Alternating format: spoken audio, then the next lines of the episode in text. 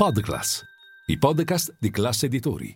Ancora una giornata di rialzi per le principali borse europee. Milano un po' più indietro rispetto agli altri grandi mercati, guadagna lo 0,08%. La migliore è Francoforte insieme alla borsa di Parigi. Piazza Affari recupera in particolare il titolo Stellantis, bene anche Telecom Italia. Tra i titoli più venduti invece c'è Amplifon che cede il 3%. Linea mercati. In anteprima, con la redazione di Class CNBC, le notizie che muovono le borse internazionali.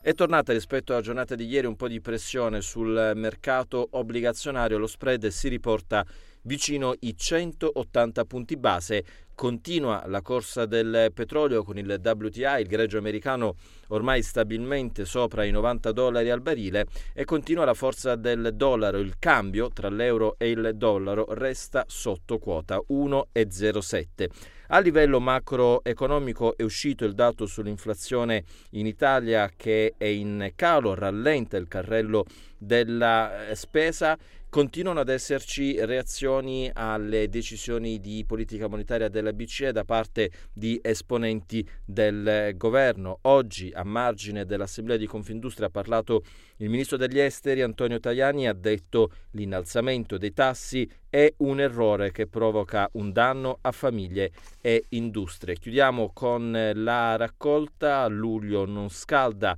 la raccolta del risparmio gestito, secondo quanto emerge dal rapporto di Assogestioni, prosegue il trend che ha caratterizzato gli ultimi mesi, una raccolta netta negativa, meno 3 miliardi e 8, equivalente allo 0,16% degli asset in gestione.